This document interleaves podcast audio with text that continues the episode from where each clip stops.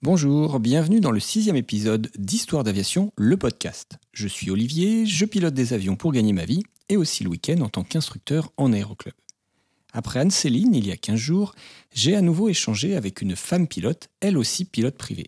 Laura a une expérience intéressante parce qu'elle a passé son PPL en France avant de partir habiter aux États-Unis, qu'elle a traversé à deux reprises d'ouest en est aux commandes de son avion. Elle est aussi la créatrice d'un simulateur de vol. Avant de l'écouter, je vous rappelle que vous pouvez écouter les podcasts sur la plupart des applis de podcast ainsi que sur YouTube. Pensez bien sûr à vous abonner, à liker et à commenter, à partager et à mettre une bonne note avec plein d'étoiles sur Apple Podcast ou iTunes pour favoriser la visibilité du podcast. Je vous laisse maintenant écouter ma discussion avec Laura. Bonjour Laura. Bonjour Olivier. Alors ça me fait très plaisir de, faire ce podcast avec toi, ça fait longtemps qu'on se connaît. Là nous sommes à Toussul-Noble, on vient de faire un petit tour en avion qui était super sympa avec, mhm. euh, avec ton avion. Est-ce que tu peux nous dire en deux mots ce que c'est comme appareil? Alors c'est un Cub Crafters X-Cub. Ouais. C'est XCUB. C'est un avion en fait qui est euh, comme un, je décris ça comme un Piper Cub euh, qui a pris des stéroïdes. Ouais. Donc qui est, On peut dire ça. qui est soup top, qui a un gros moteur. Euh, qui est bien équipé et puis qui, grimpe aux arbres et qui est super fun avec des grosses roues pour se poser un peu partout euh, et s'amuser à piloter. Donc c'est un train classique ouais. Euh, et qui est super sympa à piloter. Ah ouais, c'est très sympa, tu m'as laissé un peu le piloter et effectivement on a bien vu qu'il montait aux arbres. Là on a collé en piste 07 avec du vent de face et on avait un taux de montée mais de malade. J'avais jamais, j'étais jamais monté aussi vite après un décollage à Logne, ouais, à tout su. Donc à 1500 pieds ouais, juste avant la fin de la piste. Ah ouais, on montait vraiment super bien. Mmh. Alors est-ce que tu peux te présenter en quelques mots? Euh, alors moi c'est Laura Laban. Euh, j'ai grandi en France euh, et je suis parti après mes études aux États-Unis. après avoir, fait mon PPL en France à Lyon-Bron. Et puis je suis parti aux États-Unis après mes études. J'ai étudié à Epitech à Paris. j'ai travaillé chez Nvidia pendant six ans et entre temps j'ai créé ma compagnie et je travaille sur un simulateur de vol qui s'appelle Infinite Flight, qui est sur l'App Store. Euh, donc ça, c'est mon, mon job euh, plein temps. Euh, j'ai quitté le, Nvidia en 2012 pour en faire ça mon, job plein temps. et niveau aéro, bah, j'ai ma licence en 2001, j'ai volé sur des DR400, 172, 152. Et puis quand j'étais aux États-Unis, bah, j'ai découvert le train classique, donc sur des sites. Et puis après, bah, j'ai été piqué par ça et j'ai Maintenant, j'ai plus d'heures de train classique que d'heures de tricycle. Alors, je suis sûr qu'il y a plein de gens parmi ceux qui nous écoutent qui connaissent Infinite Flight. On, va y revenir juste après. On va repartir du début. Quel est le plus ancien souvenir aéronautique qui te revient? Alors, je pense que c'est le, plus ancien, ça doit être quand mon frère est revenu, euh, ça doit être en 97 à peu près, 95-96 en fait. Il est revenu euh, avec ma mère euh, du supermarché et il avait ramené une copie de, de Microsoft Flight Sim. Mmh. Ça devait être le 80. Non, c'était le 4.1, je crois, ou 5.1. Je sais plus qu'un une ancienne version. Et en fait, il l'a jamais utilisé vraiment. Il avait acheté un joystick et tout, il l'a jamais utilisé. Et moi, en fait, on n'avait qu'un seul ordinateur, c'était lui qui l'avait, était le plus grand, donc il l'avait ramené. C'était que lui qui pouvait l'utiliser. Donc en fait, j'ai demandé à chaque fois euh, est-ce que je pouvais utiliser le, simulateur, est-ce que je pouvais, est-ce que je pouvais. Et donc c'est comme ça que j'ai un peu découvert l'aviation et, euh, j'étais un peu Tu te rappelles quel âge tu avais à peu près à l'époque? Bah, si 95, ça devait être, euh, je devais avoir... 14 ans Ouais, 14 ans, un truc comme ça. Alors ensuite, comment t'en es arrivé à passer ton brevet de pilote privé? Alors c'est un peu lié avec la simulation en fait parce que j'étais j'ai commencé quand j'ai eu mon ordinateur en 97 euh, j'ai commencé à faire des décors pour, euh, pour Flight Sim. Mmh. Euh, j'avais fait la zone de Lyon, j'avais fait Bron, Satolas, enfin, Syndex maintenant, mais Vienne, Reventin et quelques autres aéroports du coin. Et il y avait un jeune qui m'avait appelé, qui s'appelle Timothée Lamblin, mmh. qui est très connu dans, dans, le, dans le monde aéro ici, qui m'a contacté, qui m'a dit Ouais, moi je vole, je crois que c'était sur un rallye à Vienne. Euh, est-ce que tu veux qu'on aille faire un tour? Euh, Et donc moi j'ai demandé à mes parents, je vais y aller, je vais y aller, je vais y aller. Donc ils ont dit, bah ok, on y a été. Puis j'ai fait le premier, le premier tour en, vraiment en petit avion. J'avais déjà été sur ATR et des gros avions comme ça. Et c'était la première fois sur un avion euh, de ce style-là. T'avais quel âge là? 16, ans, je pense, je vais avoir. Et, et en fait, quand on s'est posé, ben, je dis, ouais, il faut que je fasse ça. Quoi. Et donc ça a continué un peu dans la, dans la, partie, dans la partie simulation. Il y a quelqu'un qui habitait en Suisse qui faisait des décors de, payants pour Flight Sim en fait. Et il m'a demandé, en fait au départ il m'a un peu menacé d'enlever mes produits parce que ça lui faisait concurrence. Et finalement, il a décidé de, m'embaucher pour euh, bosser avec lui, pour faire ces trucs-là. Euh, et, donc, en fait, je me suis fait un peu d'argent euh, grâce à ça. Et c'est comme ça que j'ai eu ma licence. J'ai payé en fait moi-même ma licence de pilote à travers ces produits-là. Alors, à quel endroit tu l'as passé cette licence de pilote? Donc, à Lyon-Bron. j'ai commencé avec l'aéroclub du Rhône et du Sud-Est sur un 152. Et je crois un mois après ça, ils ont eu des soucis d'argent, donc j'ai dû bouger avec mon instructeur qui s'appelait Georges Pernet. D'ailleurs, s'il m'écoute, j'aimerais bien savoir ce qu'il devient, parce que j'ai perdu sa trace. Euh, et donc après, on, euh, on a bougé à l'aéroclub du Grand Lyon, donc sur euh, PA28. Donc j'ai passé tout mon, toute ma formation sur PA28. Et donc tu as eu ton PPL à quoi 18-19 ans? Je l'ai eu en 2001 à 20 ans. C'est à peu près à cette période-là, je crois, que tu es arrivé sur Pilot List, une liste dont on a parlé euh, déjà il n'y a, a, pas très longtemps avec, euh, avec Anne-Céline. Tu, peux en parler un petit peu, cette arrivée sur, la, sur Pilot List? Ah, Ça fait longtemps, ouais. Bah, j'avais, à l'époque, c'était ça, il n'y avait pas trop de forums. C'était, la, c'était la Pilot List, c'était la référence quand on voulait discuter un peu aviation en France. donc c'est là que je t'ai rencontré d'ailleurs. J'ai rencontré plein d'autres gens comme Emmanuel Davidson. Euh, bah, Tim aussi, Timothée Lamblard, mmh. je l'ai rencontré comme ça aussi. Alors donc, tu as fait tes études euh, donc euh, d'ingénieur? Voilà, ouais. Et quel a été ton premier boulot après? Donc après, j'ai été sur... je suis parti aux États-Unis directement pour bosser chez Nvidia. Donc là, c'était pas dans l'aviation du tout. Par contre, donc tu es arrivé aux États-Unis et tu as découvert l'aviation aux États-Unis. Ah ouais, voilà. En fait, moi, l'aviation aux États-Unis, ça m'a toujours fait rêver parce que j'avais j'avais joué à un jeu qui s'appelait euh, euh, Flight Unlimited, qui était hyper bien fait au niveau euh, modèle de vol, réalisme et tout ça, et qui était basé dans la région de San Francisco. Donc je connaissais par cœur Palo Alto, Half Moon Bay, tous ces coins-là, je connaissais par cœur. Et ça a devenu un genre de rêve dans mon cerveau. je voulais aller voler là-bas. Je, voulais me poser à Half Moon Bay, en fait, au bord de l'eau. C'était vraiment le truc que je voulais faire. Et puis, et ouais, c'était vraiment la, super, la super découverte. Euh, ben, la, simplicité des États-Unis, euh, la capacité de pouvoir partir euh, un peu n'importe où. Dans les aéroports, il y a toujours des services qui sont disponibles. Il n'y a pas de taxe d'atterrissage, tout ce qui est air traffic. C'est le pays de l'aviation. Enfin, la France aussi, mais c'est le pays de la liberté. Voilà, Alors, du coup, tu t'es mis à piloter rapidement une fois que tu es arrivé là-bas? En fait, j'ai été. je, me suis, je suis arrivé là-bas. J'ai un copain qui est venu me chercher à l'aéroport. J'ai été dans la colocation que j'avais et le lendemain, j'étais déjà en train de voler. Euh, j'avais même pas de lit en fait à l'époque. J'avais juste loué une voiture et euh, j'étais volé sur un PA28 au départ de Palo Alto. Euh, et donc j'ai fait quelques heures avec un instructeur là-bas avant d'avoir mon lit parce que c'était moins important que d'aller voler. Et, Donc, tu as fait ta conversion de licence Ouais, j'ai fait le 6175, le, papier qu'il faut faire pour avoir la version américaine. Mm euh, il faut après aller au FESDO à San José. Tu t'es fait lâcher donc sur, euh, 28 Ça, ça a pris un peu de temps parce que l'instructeur, je pense qu'il voulait un petit peu me garder plus que ce qu'il aurait dû. Et euh, c'est vrai qu'il fallait s'habituer surtout à, tout ce qui était phrasé Il y a beaucoup de trafic en plus, j'imagine. Il y a beaucoup de trafic. Une arrivée à Palo Alto, c'est un des terrains les plus occupés, euh, enfin les plus, plus comment dire, actifs actif, au monde. Euh, donc on peut se retrouver numéro 8 euh, dans le trafic euh, en vente arrière. C'est vraiment hyper occupé. et ouais, c'était un peu comme un peu au début, quand on commence, on est toujours un peu, l'appréhension de parler à la radio. Là, c'est vraiment revenir à la, aux bases, en fait, et avoir peur de, de, cliquer le micro et dire quelque chose. Mais après, c'est bon, ça a été. Qu'est-ce qui a été le plus compliqué? L'environnement différent, la, règle, la, réglementation qui est différente, l'anglais, le, fort trafic? Parce que bon, à Lyon, il y a du monde, mais peut-être pas, autant qu'à Palo Alto. Euh, je me souviens pas trop. De... Enfin, c'est peut-être plus la radio et l'appréhension de. Enfin, l'anglais, je comprenais bien, c'était pas trop le souci.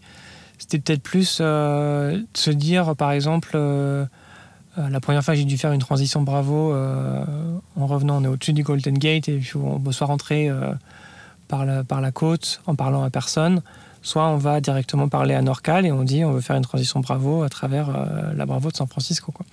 C'est autre chose que de passer vertical de, de Lyon-Saint-Exupéry. Voilà, ouais, c'est toujours, euh, voilà, toujours sympa, mais de faire, faire vertical Lyon, c'est sympa que ce soit possible à faire, mais c'est un niveau au-dessus et de se dire euh, on va être sur la fréquence avec euh, un United qui part pour euh, Honolulu et on est vraiment sur la même fréquence que quoi et ça rigole pas quoi. Alors au niveau des paysages, ça devait être super sympa de Ah moi j'ai ouais, adoré, j'ai adoré faire ça. Euh, J'adore les paysages un peu arides. Euh, J'adorais, on avait l'océan juste à côté, il y a les montagnes un peu pas loin avec la Sierra, avec euh, Tahoe. Euh, on peut descendre à Los Angeles, San Diego, t'as le désert aussi qui est sympa. Euh, T'es allé un peu dans les terres, là, de- dans le côté ouest américain, là, en, avion? Un petit peu, ouais. Après, je l'ai fait ça surtout quand j'ai fait des convoyages euh, à travers les US. Euh, donc, j'ai fait deux fois traverser côte, est, côte ouest vers côte est. Et j'avais récupéré le premier avion que j'avais pris à, à, San- à- à Denver. Donc là, c'était Denver jusqu'à jusqu'à San Francisco. C'était quoi comme avion? Un Citabria. Et donc tu l'as fait traverser tous les États-Unis? Euh, donc en fait, celui-là, je l'ai récupéré en 2000, enfin, je l'ai acheté en 2014 avec un copain euh, à Denver. On est arrivé jusqu'à San Francisco, en passant par Las Vegas, en passant même le sud. En fait, on allait faire Albuquerque, euh, Page, Vegas, euh, Victorville et rentrer à, enfin, à Palo Alto. Ça fait quoi comme, euh, comme distance à peu près à la louche? Je sais pas, c'était euh, peut-être 15 heures de vol, un truc comme ça. Ça fait Ah, entre ah, 2 et ça- 3000 km Ou 1500, ça fait 1500 nautiques, quoi. ouais, ouais, 1500 Et, nautiques, ouais. ouais. Et puis après, j'ai fait quand j'ai déménagé de San Francisco à New York. euh, à ce moment-là, j'ai pris le, j'ai racheté la part de, de- avec, la, qui- avec qui j'avais le, le Citabria et j'ai pris l'avion jusqu'à New York. Donc ça, c'était un avion euh, 160 chevaux, euh, train classique. Pour traverser tous les US, c'était un peu. euh, Alors t'as mis combien de temps Par où t'es passé Raconte-nous un peu dans Non. le détail. C'est quand même un, un super voyage. ça. Ouais, ça c'était la, version euh, sans autopilote. Euh, Donc celui-là, euh, on a fait euh, Palo Alto, euh, on a fait Winnemucca, je crois, c'était dans le Nevada, il me semble.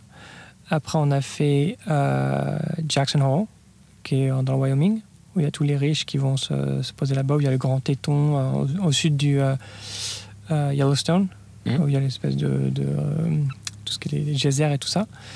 Après, on a fait, on a été, je crois, le lendemain jusqu'à Cedar City ou Rapid City, je sais plus lequel, un a City dedans.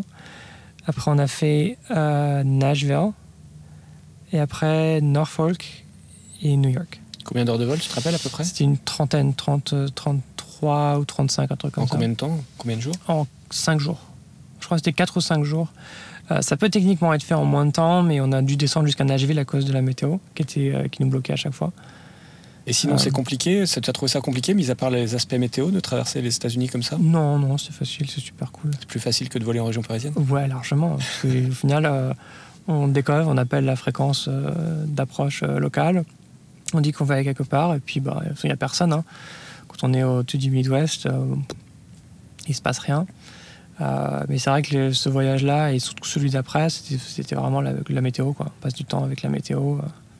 Alors donc, tu as déménagé, tu étais, sur la côte Est, Ouais, tu t'es mis à voler donc avec le Citabria sur la côte Est. Voilà. Euh, quelle différence avec C'est à peu près pareil avec la Californie?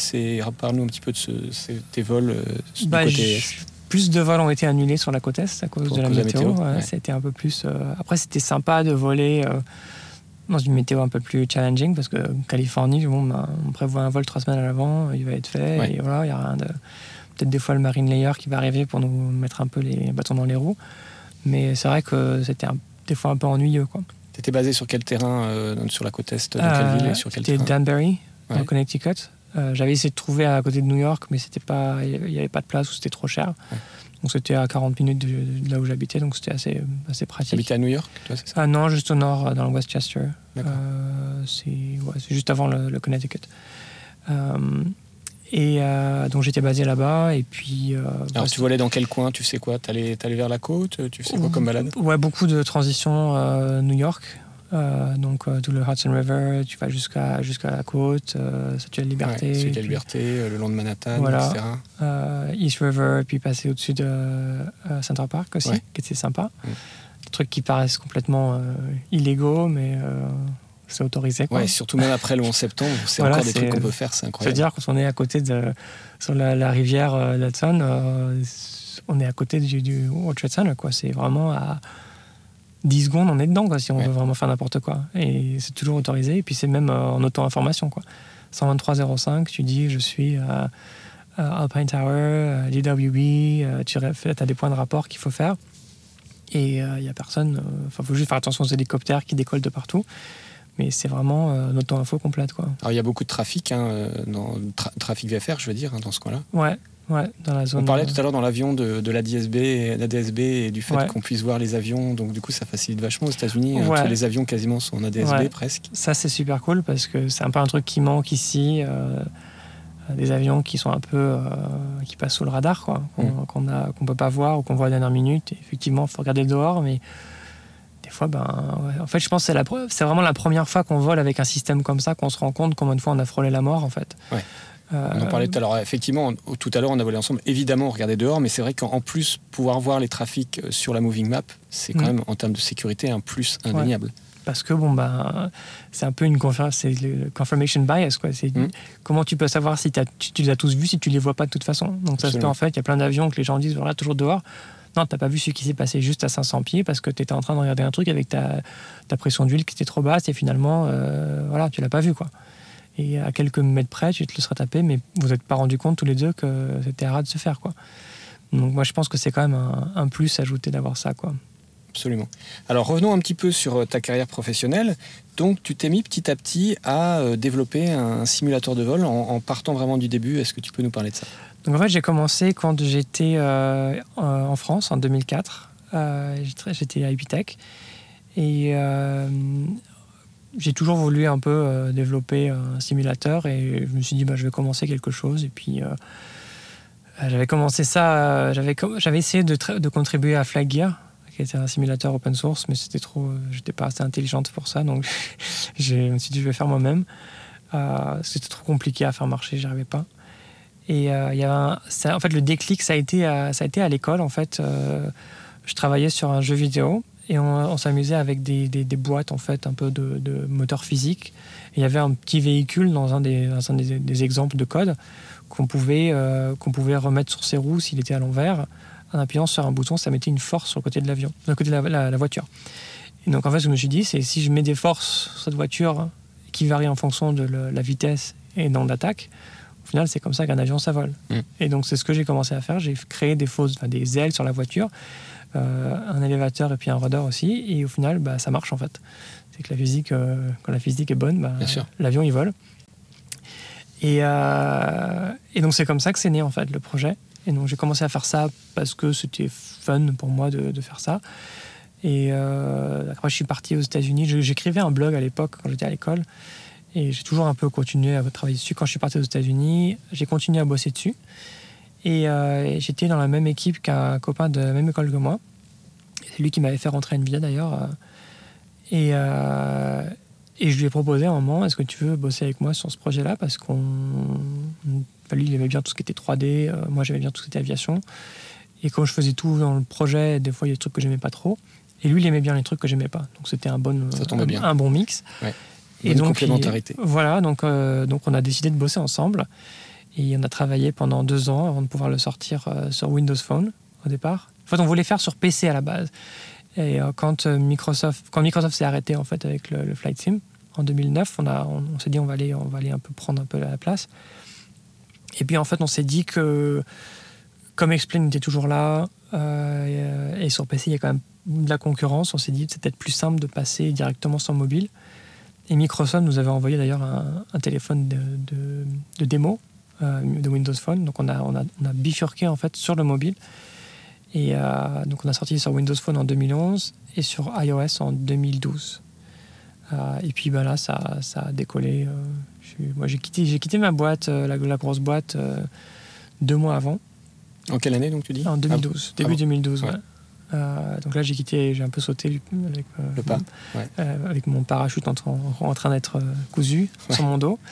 Et puis finalement, ça a marché bien. Et ça fait depuis 2012 que je suis, à- que je suis à mon compte sur, euh, sur Infinite Flight. Et puis c'est super, quoi. On a une, on a une- une équipe maintenant qui, est- qui a bien grossi. Euh, Vous êtes combien à peu près? On est une douzaine de personnes maintenant. Ouais, Ça fait une belle équipe. Ouais, et euh, puis on s'éclate bien. On a une communauté qui a vachement grossi. Il y a beaucoup de gens maintenant qui, qui ont grandi avec nous, qui ont commencé avec 13, 14, 15 ans, qui maintenant sont euh, pilotes euh, sur les airlines. euh, sur, C'est génial. ouais, c'est vraiment super cool de voir ça. Dont un certain nombre qui ont peut-être en partie découvert Ah oui, l'aviation grâce à Infinite Et ils nous le disent, ils nous disent, ouais, c'est comme ça qu'on a commencé. On a, on a même beaucoup de parents qui nous écrivent en disant, bah, c'est super parce que des fois, euh, notre gamin, il n'avait pas forcément quelque chose qu'il voulait faire, et puis maintenant, bah, il a trouvé quelque chose. Beaucoup de parents d'autistes, d'ailleurs, qui nous écrivent. Ah oui Ouais, parce que, euh, parce que des fois, eh ben, à l'école, ils ont un peu des difficultés à écouter, ou des fois à être un peu canalisés, ou avoir des, faire des amis. Et ils se rendent compte qu'au final, dans un simulateur, quand on a une passion en commun avec des gens, bah, finalement, les gens s'en- on s'en fiche un peu de, de- de ce qu'on est, surtout quand c'est un peu virtuel.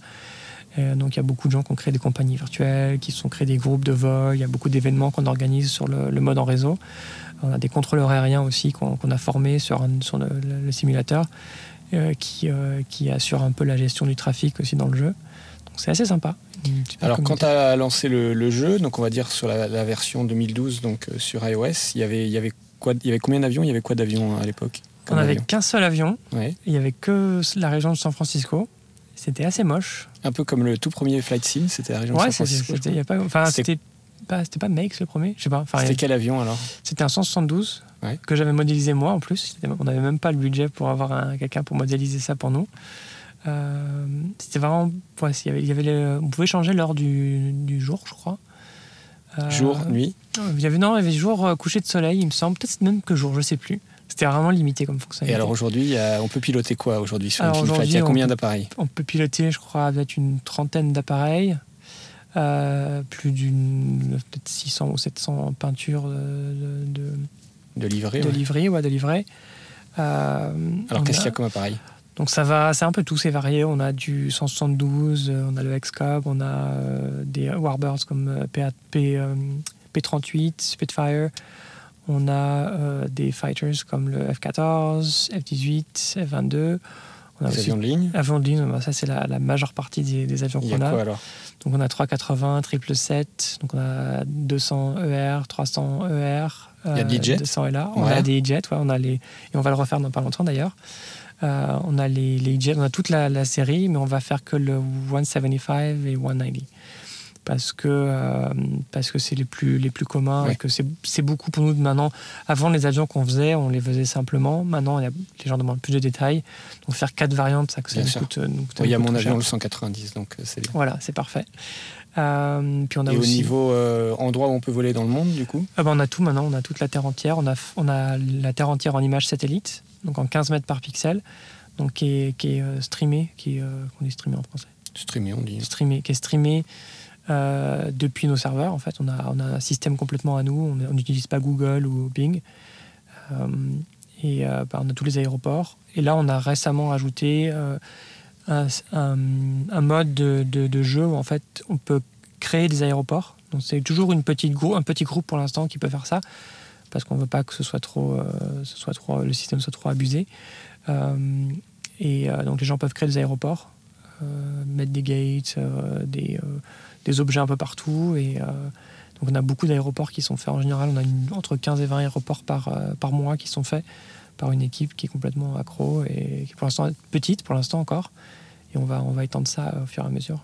Tu parlais de communauté tout à l'heure, tu disais que tu avais des retours. Est-ce que tu nous as parlé d'un retour assez intéressant de parents d'enfants autistes? Est-ce que tu as eu d'autres euh, retours, euh, des petites anecdotes, des, des- des interactions sympas avec des euh, Ouais.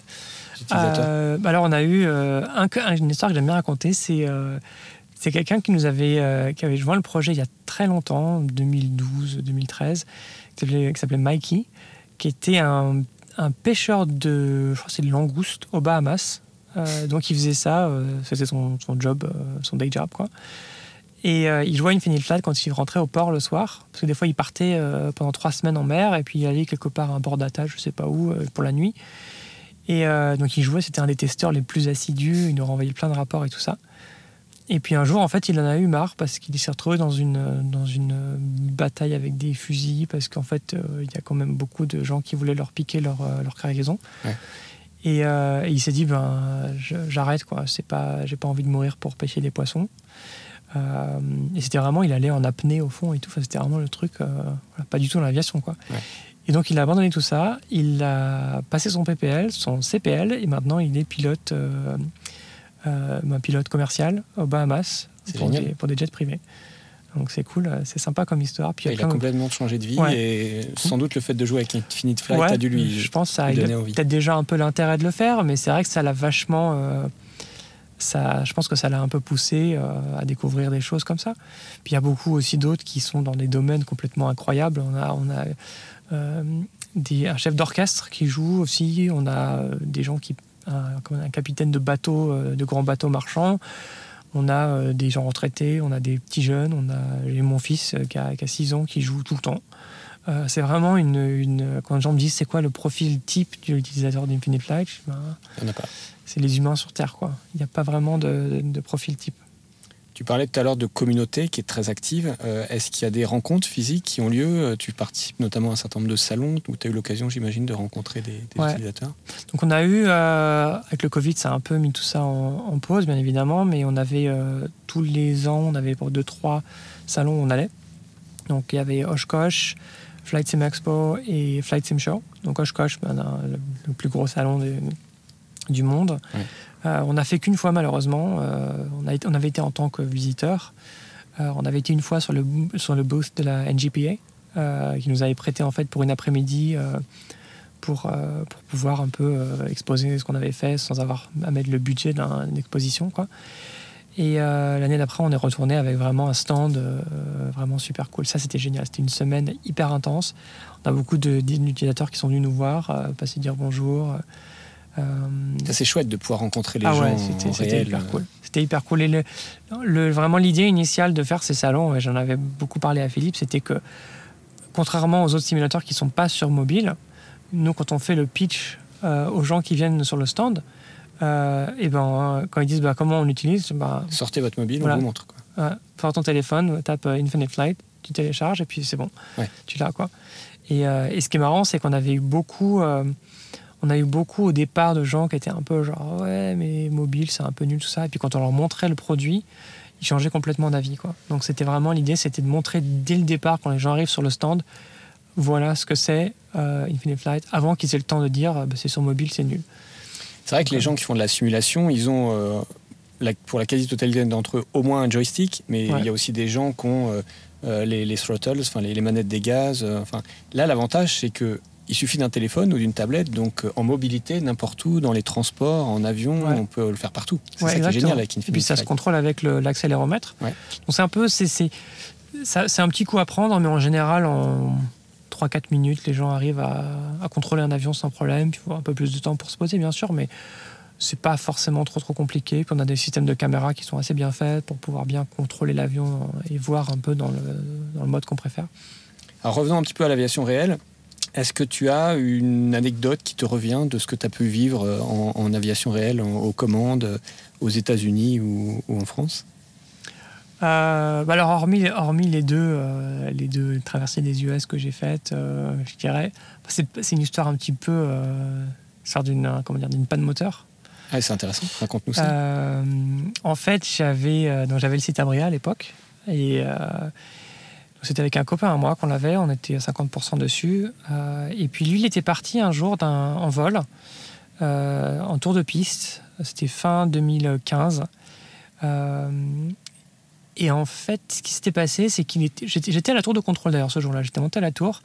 Il a fait un tour de piste et il est revenu se poser directement. Et quand il, donc je l'ai appelé, je lui ai dit qu'est-ce qui se passe? Il me dit bah le moteur a fait des pétaradés bizarrement quoi. Et euh, il c'était humide, donc on s'est dit bah, peut-être que c'était le givrage carbu, peut-être. Et donc, il a, comme c'était tard, il a, il a, on a rangé l'avion. Et puis, peut-être un mois plus tard, un mois et demi plus tard, je suis reparti en vol. je suis parti en vol.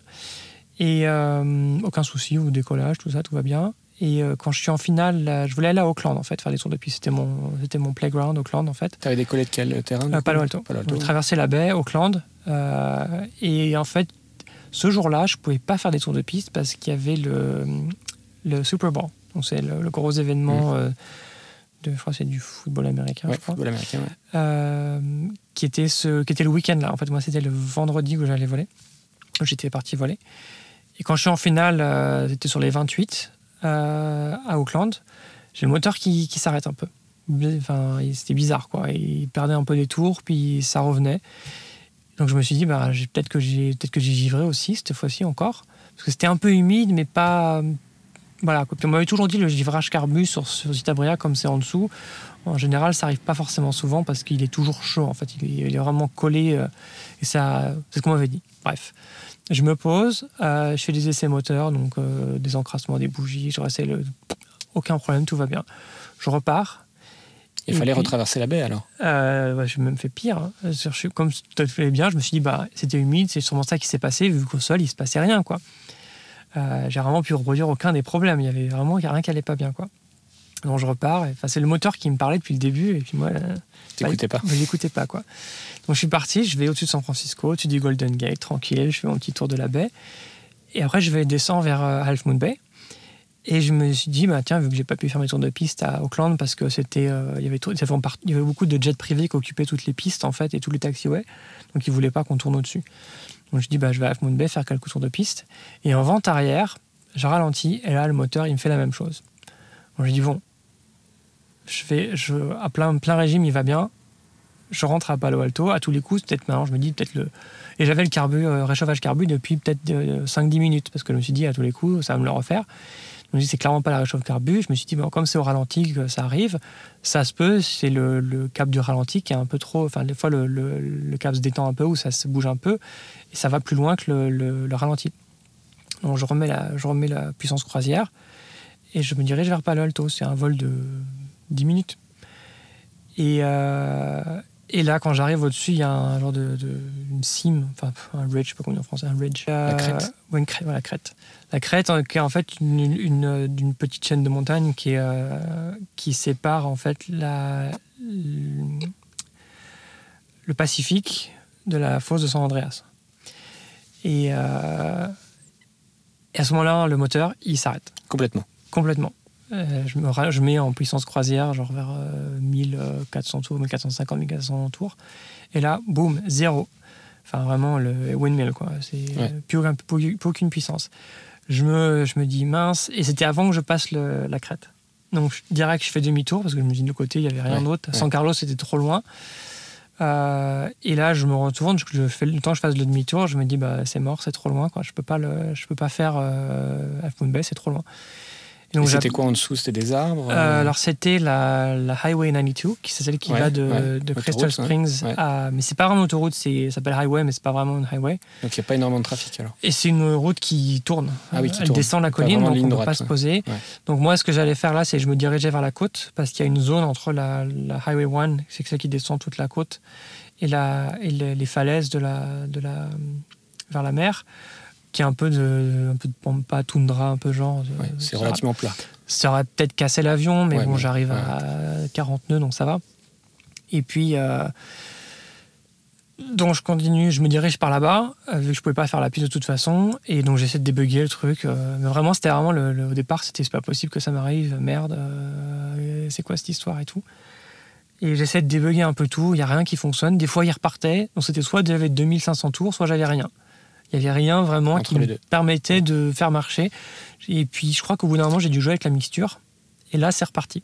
Tu avais quand même réussi à le faire repartir Il à repartait par régime. moment, ouais. Genre, genre en pumpant la, le- le- la, la puissance ou en jouant un petit peu avec. euh, je crois que j'avais pas de pompe dans celui-là.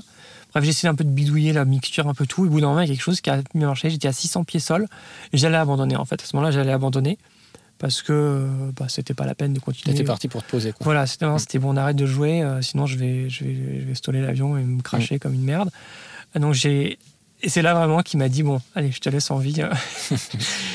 et donc je suis reparti à 2500 tours, il est parti très bien, donc j'ai parti à VX euh, autant que je pouvais pour Ouais, monter pour le plus monter le plus vite possible vers. Palo Alto. J'ai rappelé la- la- l'Unicom en disant ouais, je reviens, laissez-moi la 30. Et quand je me suis posé, donc là j'ai été hyper haut et je me suis posé en, en- en planant jusqu'à la piste. Et bien sûr, le moteur, euh, tout allait bien. Là. Mm. J'arrive, je me pose, je vais au parking. euh, le gars des pompiers qui m'a dit bah, Je t'ai entendu, euh, j'allais partir euh, te chercher, mais il dit Mais ton moteur, il va bien? Je fais Bah ouais, il va bien, ouais, malheureusement. Et donc, ouais, ce qui s'est passé au final, c'est qu'on a, j'ai appelé le mécano qui a, qui a fait un diagnostic qui n'était pas bon. Il a dit que c'était les magnétos. Et moi, je dis c'était pas les magnétos parce que c'était. Que les deux meurent ensemble, euh, ça m'étonnerait, Oui, quoi. statistiquement, il y a plus de il me dit c'est possible. Je fais oui, c'est possible, mais euh, je refuse cette. euh, c'est pas possible quoi. Enfin, c'est Ouais. statistiquement, c'est ça serait tellement rare que regardons ailleurs quoi. Ouais. Surtout que c'était vraiment pas, c'était pas du partiel, c'était soit 2500 tours minutes, soit rien quoi. Donc, donc il, il a quand même voulu faire ça. Donc il a changé, il a overroulé les magnétos.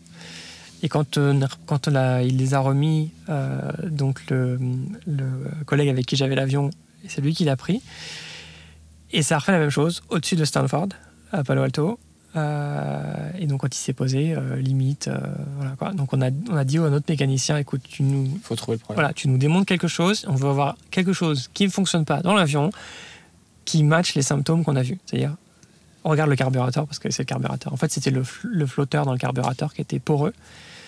Et, euh, et c'était malheureusement pas une AD, c'est pas, c'était pas euh, un truc obligatoire à faire, Mhm. c'était un- un- juste un bulletin de service qui disait de le faire tous les 10 ans, ou tous les, tous les 250 heures, je crois, un truc comme ça. Et nous, la- l'avion avait euh, 11 ans. Non, 12 ans à l'époque. Et euh, donc maintenant, dans tous les avions que j'ai, je dis que les bulletins de service, on les fait. Ouais. Je ne veux pas savoir euh, si c'est obligatoire ou pas. Je- Est-ce que tu te rappelles sur le moment comment tu as vécu le truc? Euh, Est-ce que tu te rappelles sur le moment avoir eu peur ou pas avoir eu le temps d'avoir peur Et qu'est-ce que tu as tiré de, de- de cette expérience? Euh, je me souviens pas avoir eu peur.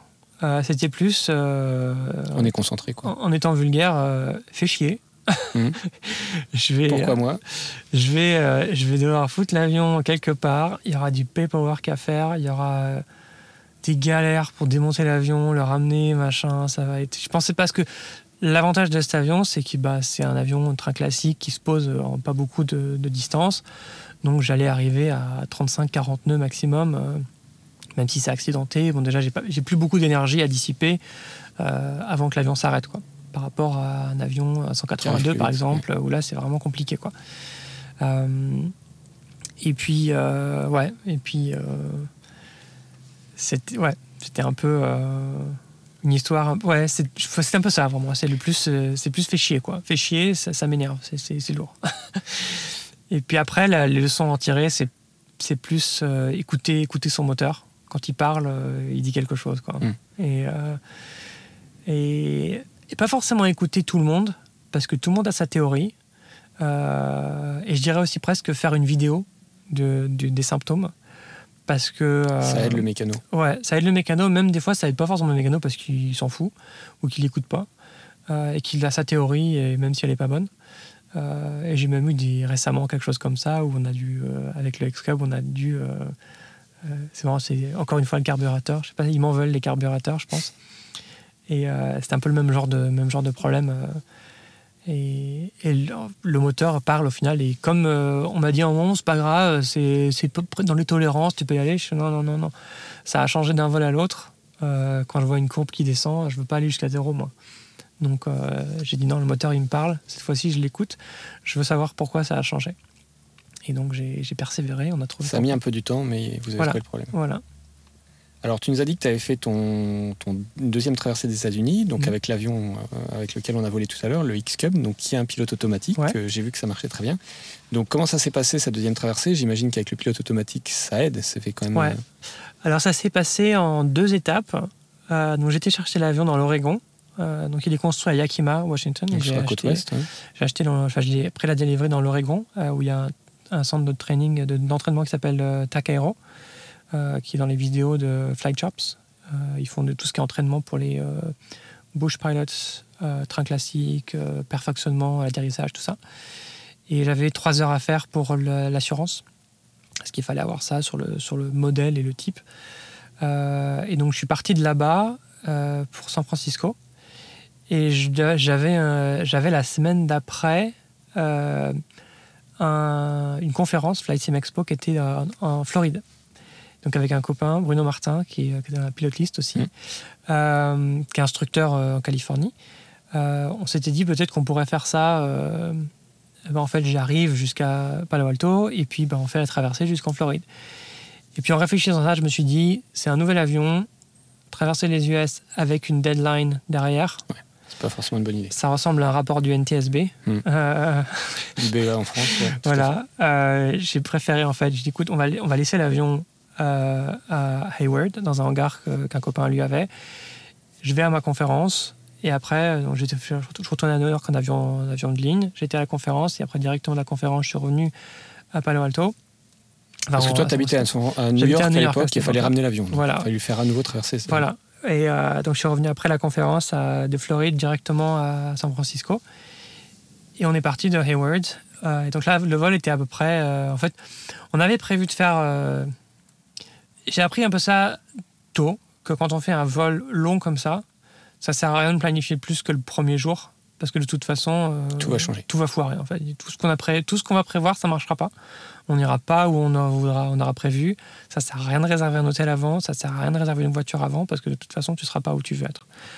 Euh, donc là, cette fois-ci, on a fait, on a fait la même. On avait fait ça déjà pour le vol euh, d'avant, Euh, et donc là, on a fait même encore pire. On a dit, on part plein est, et puis on verra où on arrive, avec le, le but d'arriver, euh, D'aller le plus loin possible. le plus loin possible, de passer au moins le- la- les Sierras euh, et euh, Donc la chaîne de montagne. la chaîne de montagne, au moins arriver après Denver.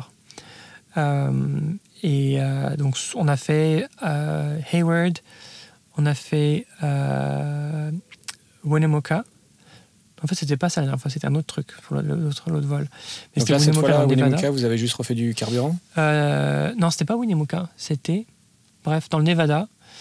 Euh, je me souviens plus, à côté des lacs salés, euh, à, l'ouest de Salt Lake City. Euh, c'était hyper joli, comme moi j'ai une photo hyper sympa de l'avion qui est sur un, c'est un vieil aéroport militaire. Et donc on s'est posé là-bas pour refaire de l'essence. On est reparti directement pour Cheyenne, Wyoming. Et donc là on s'est arrêté parce que la météo, en fait, il y avait des, des perturbations qui venaient juste de partir. Et la nuit commençait à tomber, donc on s'est dit on va s'arrêter là. Et on avait l'option de Rapid City ou Winnemucca, non, ou, euh, ou Cheyenne.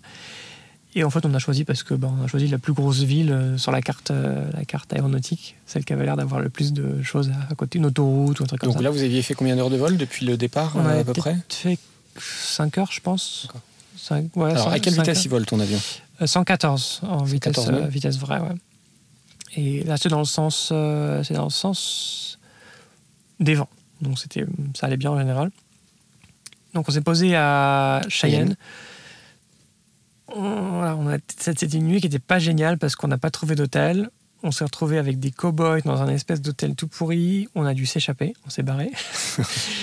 on a trouvé un bed and breakfast qui était plus cher que ce qu'on voulait payer euh, dans une vieille maison.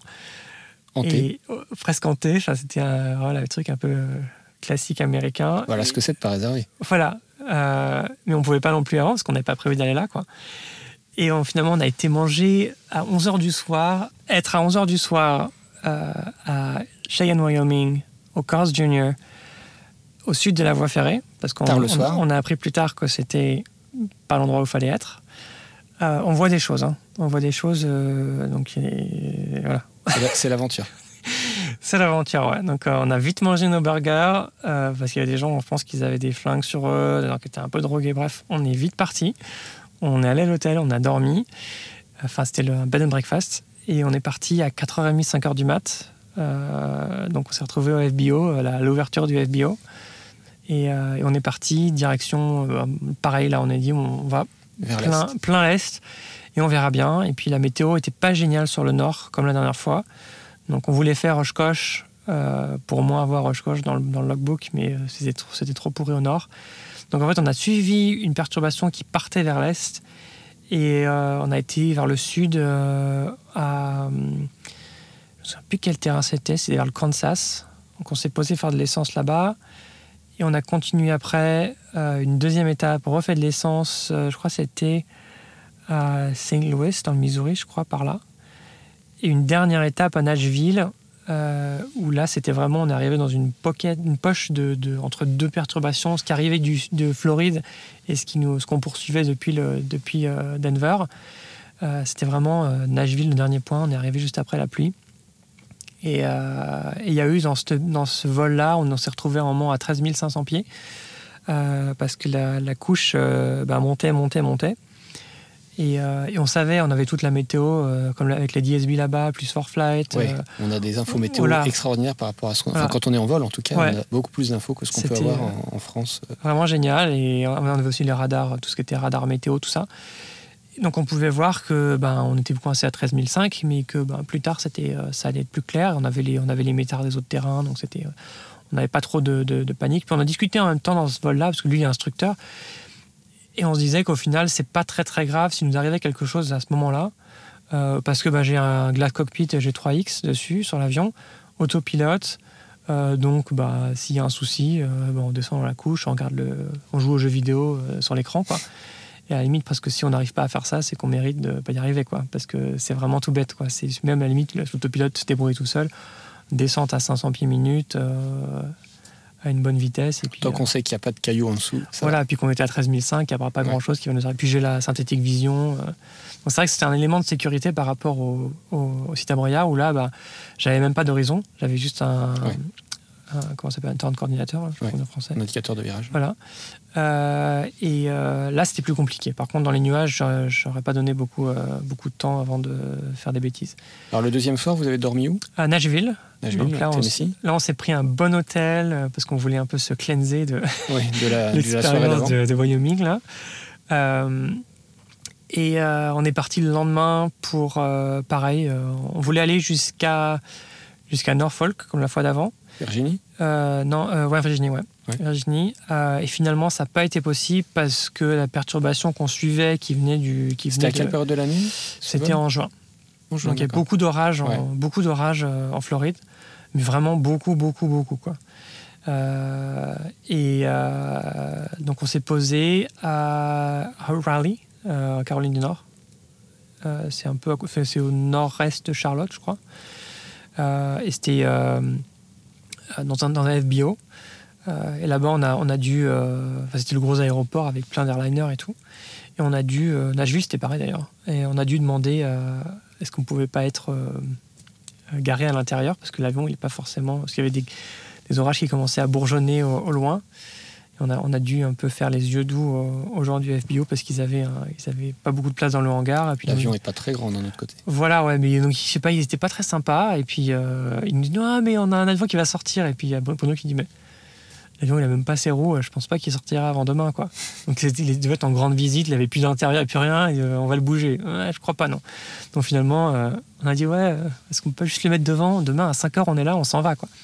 Donc là, il était déjà 7 h du soir. Tu vois, il y avait pas beaucoup de. Ils allaient pas bosser la nuit dessus, quoi. Donc, on était à l'hôtel. On est reparti le matin tôt. un peu comme la première fois, quand on a fait le dernier vol jusqu'à New York. On s'est réveillé, je crois, 4 h 4 heures du matin. Et puis, en même temps, on dit Bon on y va, hein. on est réveillé, on, se casse. Donc on a appelé le shuttle de l'hôtel, puis on, a démarré avant, le lever de soleil. Euh, techniquement, c'était faisable. On aurait pu faire le jour d'avant jusqu'à jusqu'à Danbury, les deux fois, mais c'est toujours la météo qui nous, a, un peu mis les bâtons dans les roues.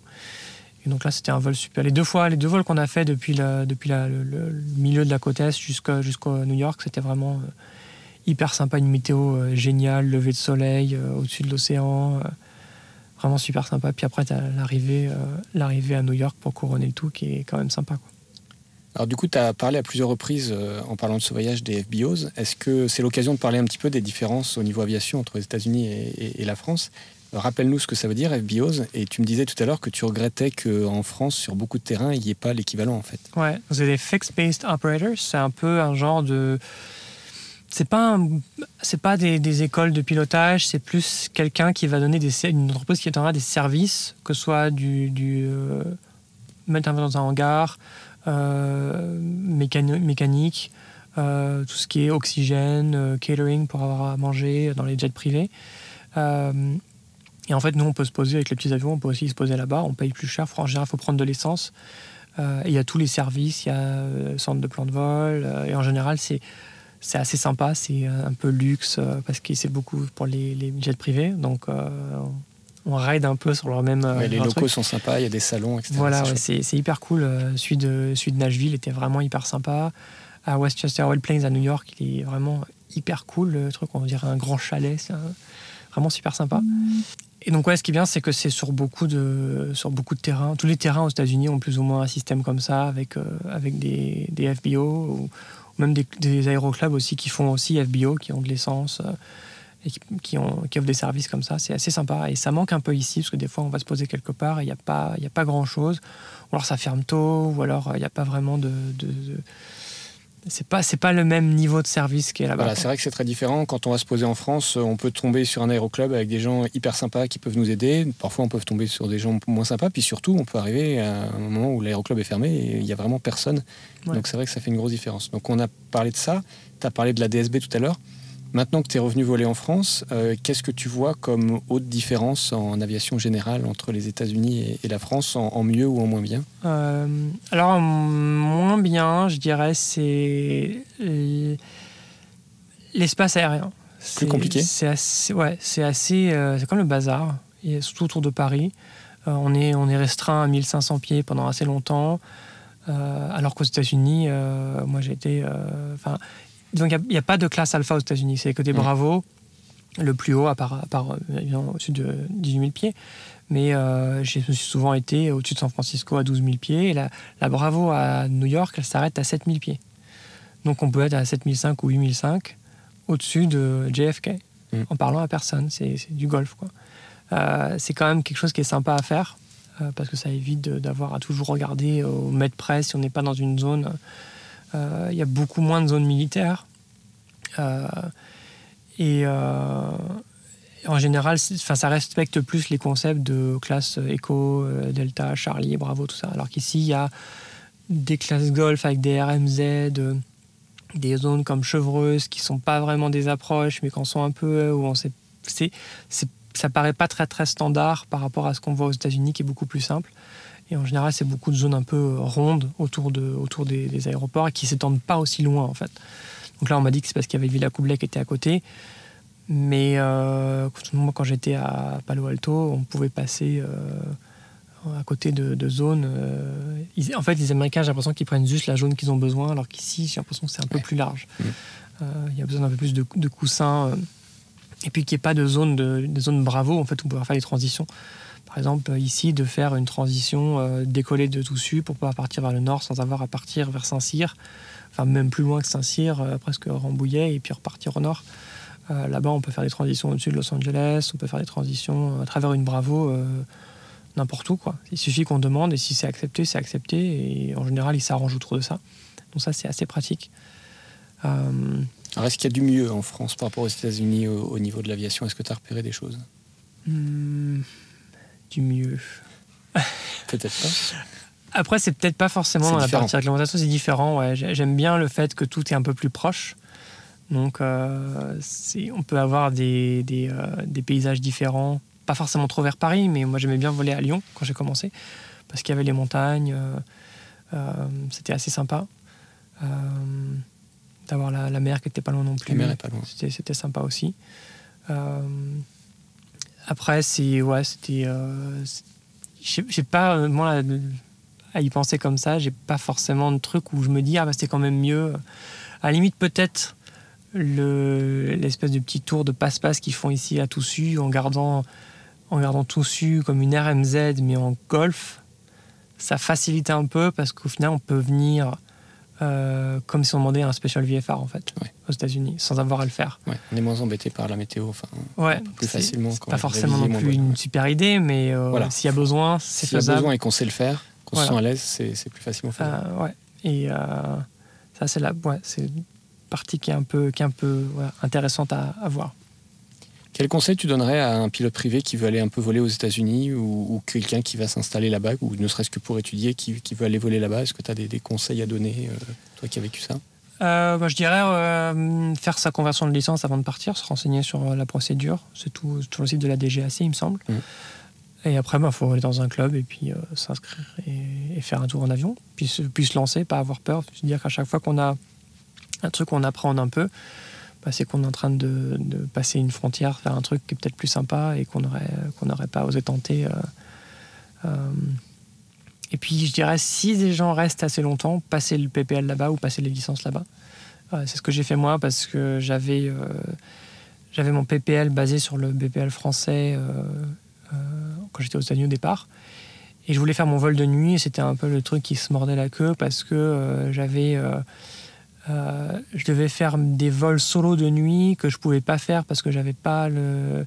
En gros, je pouvais pas débloquer la nuit sur la licence américaine sans le faire sur la française d'abord. Et quand je revenais ici, c'était qu'à Noël, météo pourri, jamais de quoi le faire. Donc finalement, j'ai passé ma, mon PPL américain là-bas. Et puis c'est beaucoup plus simple qu'ici. C'était surtout après avoir eu de l'expérience ici. Là, le vol, ça a duré 20 minutes. C'était vraiment euh, beaucoup plus facile à passer qu'ici, je trouve.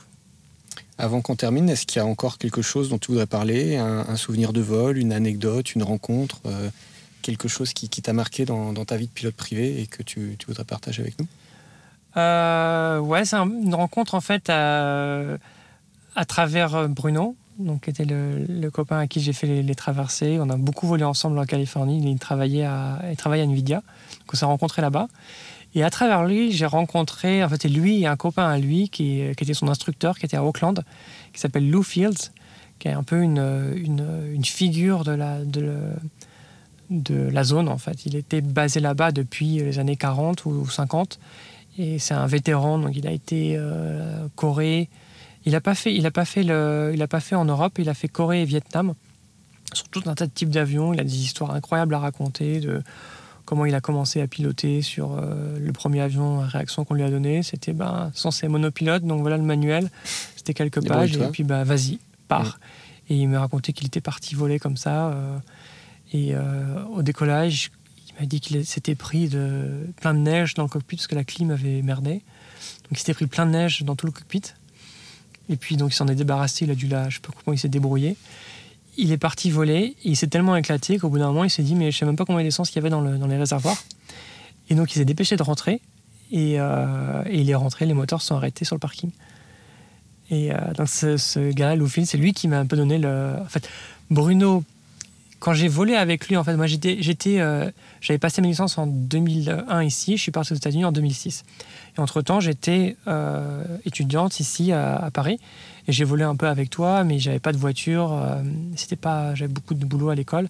J'ai pas pu beaucoup voler à part quand je rentrais un peu à, Lyon. Et donc j'avais un peu perdu la main.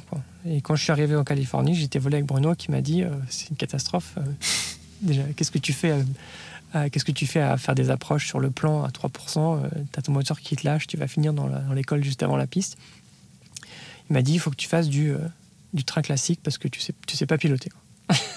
il avait sans doute raison parce que je devais avoir 120, euh, 130 heures en volant pas beaucoup d'heures par an, donc je faisais deux fois le minimum pour avoir la prorogation. Et, donc j'ai pris, été volé pour la première fois en train classique avec Lou. Euh, sur un Aronca 7DC, donc c'est un l'ancêtre du Piper Cub. Enfin non, c'est peut-être le même moment que le Piper Cub, mais un peu du même genre. 45 euh, euh, chevaux, non 65 chevaux, je crois. Pas de système électrique. donc on a volé sur cet avion-là à Auckland et j'ai adoré. parce que c'était vraiment c'était du pilotage quoi c'était pas c'était pas comme piloter un 172 où au final on peut le poser 2000 fois sans, se planter et c'était ennuyeux quoi c'est comme conduire une une voiture, euh, une berline classique, euh, il ne va se passer rien du tout. Quoi. Et, euh, généralement, j'ai été hooked. Après, j'ai été voir un instructeur à, au club où j'étais, à Palo Alto, où ils avaient des sites à Bria. Donc, j'ai, fait, j'ai passé ma, ma je sais pas, une qualif, je sais pas comment la classe. la classe, train classique. J'ai fait le spin training aussi, pour tout ce qui était un peu plus d'acrobatie et tout ça. Et, et puis euh, après, bah, j'ai acheté l'avion. Donc pour moi, c'était vraiment la découverte euh, du train classique. C'était, c'était, c'est ce que je conseille aux gens en général. Euh, ceux qui me disent je m'ennuie un peu, c'est vrai que c'est il fait du train classique, pas, force, pas forcément du, train classique, mais plus un comme le DR 921 c'est sympa, mais c'est un peu classique encore. C'est assez, ça paraît peut-être plus simple, mais vraiment du Piper Cub ou, ou du Citabria, s'ils ont aussi pas en trouver un. Je crois qu'il y en a quelques-uns dans la, dans la, dans la zone, des super décathlon, tout ça c'est parce que ça devient vraiment du pilotage. Et, j'ai beaucoup d'instructeurs, quand j'ai fait des prorogations, des, des check-outs, qui m'ont dit euh, les pilotes qui volent des trains classiques, qui pilotent des trains classiques, on le voit à leur façon de piloter. Euh, parce que ben, le, les, le palonnier, Ouais. euh, ils, sont, ils, ils sont- ils y font attention. Euh, on peut pas le laisser tranquille. tu vois l'atterrissage aujourd'hui avec un petit chouïa de vent de travers. Tu laisses l'avion partir, ben, tu racles une aile et puis Mm. voilà quoi. Donc je trouve ça génial moi. C'est un peu comme piloter un hélicoptère, je trouve, euh, dans, le, dans le feeling de, on peut pas le laisser tranquille, surtout à l'atterrissage. Voilà, c'est vraiment mon conseil. Alors, euh, pour terminer, est-ce que tu peux nous rappeler donc euh, Infinite Flight Où est-ce qu'on peut le trouver Où est-ce qu'on peut télécharger l'appli Et puis peut-être donner l'adresse du, du site internet où il y a des infos, j'imagine. Et puis, vous avez une chaîne YouTube, je crois aussi. On peut peut-être trouver des, des vidéos. Ouais, donc bah, ça s'appelle Infinite Flight, comme vol infini en anglais. Euh, et c'est sur l'App Store, donc Android et Google. Il faut juste chercher Infinite Flight. Euh, on est sur euh, YouTube, Infinite Flight aussi. C'est, donc YouTube, Twitter, euh, Instagram et TikTok. Aussi, on a TikTok maintenant, donc c'est. Là, c'est un peu du. C'est des, des posts un peu moins sérieux parce que TikTok, c'est un peu plus pour le fun. Donc, Ouais. Vous conseille d'aller voir. On a, on a un petit jeune qui fait ça, qui, celui qui nous fait les streams sur YouTube, qui, fait les, qui fait les posts TikTok. Il y a des trucs qui sont assez sympas et ça marche bien. Euh, donc, on a le, sur le, site YouTube, enfin, sur le channel YouTube, on a les, on a les vidéos, euh, tout ce qui est tutoriel. euh, pour expliquer un peu comment fonctionne le simulateur. Et puis on a notre forum, c'est community.infiniteflight.com. Un point. Ouais, bref. Où on peut trouver les informations sur où sont les événements, comment poser des questions sur, sur bah, comment on pilote et qu'est-ce qu'il y a à faire dans le simulateur. Et le site web, c'est infiniteflight.com. Voilà, donc pour les gens qui nous, qui nous écoutent, n'hésitez pas à télécharger Infinite Flight, à essayer. Vous, vous verrez, c'est vraiment super, super sympa. Bah, Laura, merci beaucoup d'avoir merci répondu à, à mes questions. C'est sympa. À bientôt. À bientôt. C'est terminé pour cet épisode. Merci à Laura d'avoir partagé avec nous son parcours, mais aussi pour la balade qu'elle m'a fait faire juste avant notre entretien à bord de son bel avion. Rendez-vous dans deux semaines pour le septième épisode qui sera le dernier de l'année. En attendant, n'hésitez pas à écouter les cinq épisodes précédents et à aller sur la chaîne YouTube Histoire d'aviation pour visionner quelques-unes des vidéos que vous n'avez peut-être pas encore vues. Bonne journée et bon vol.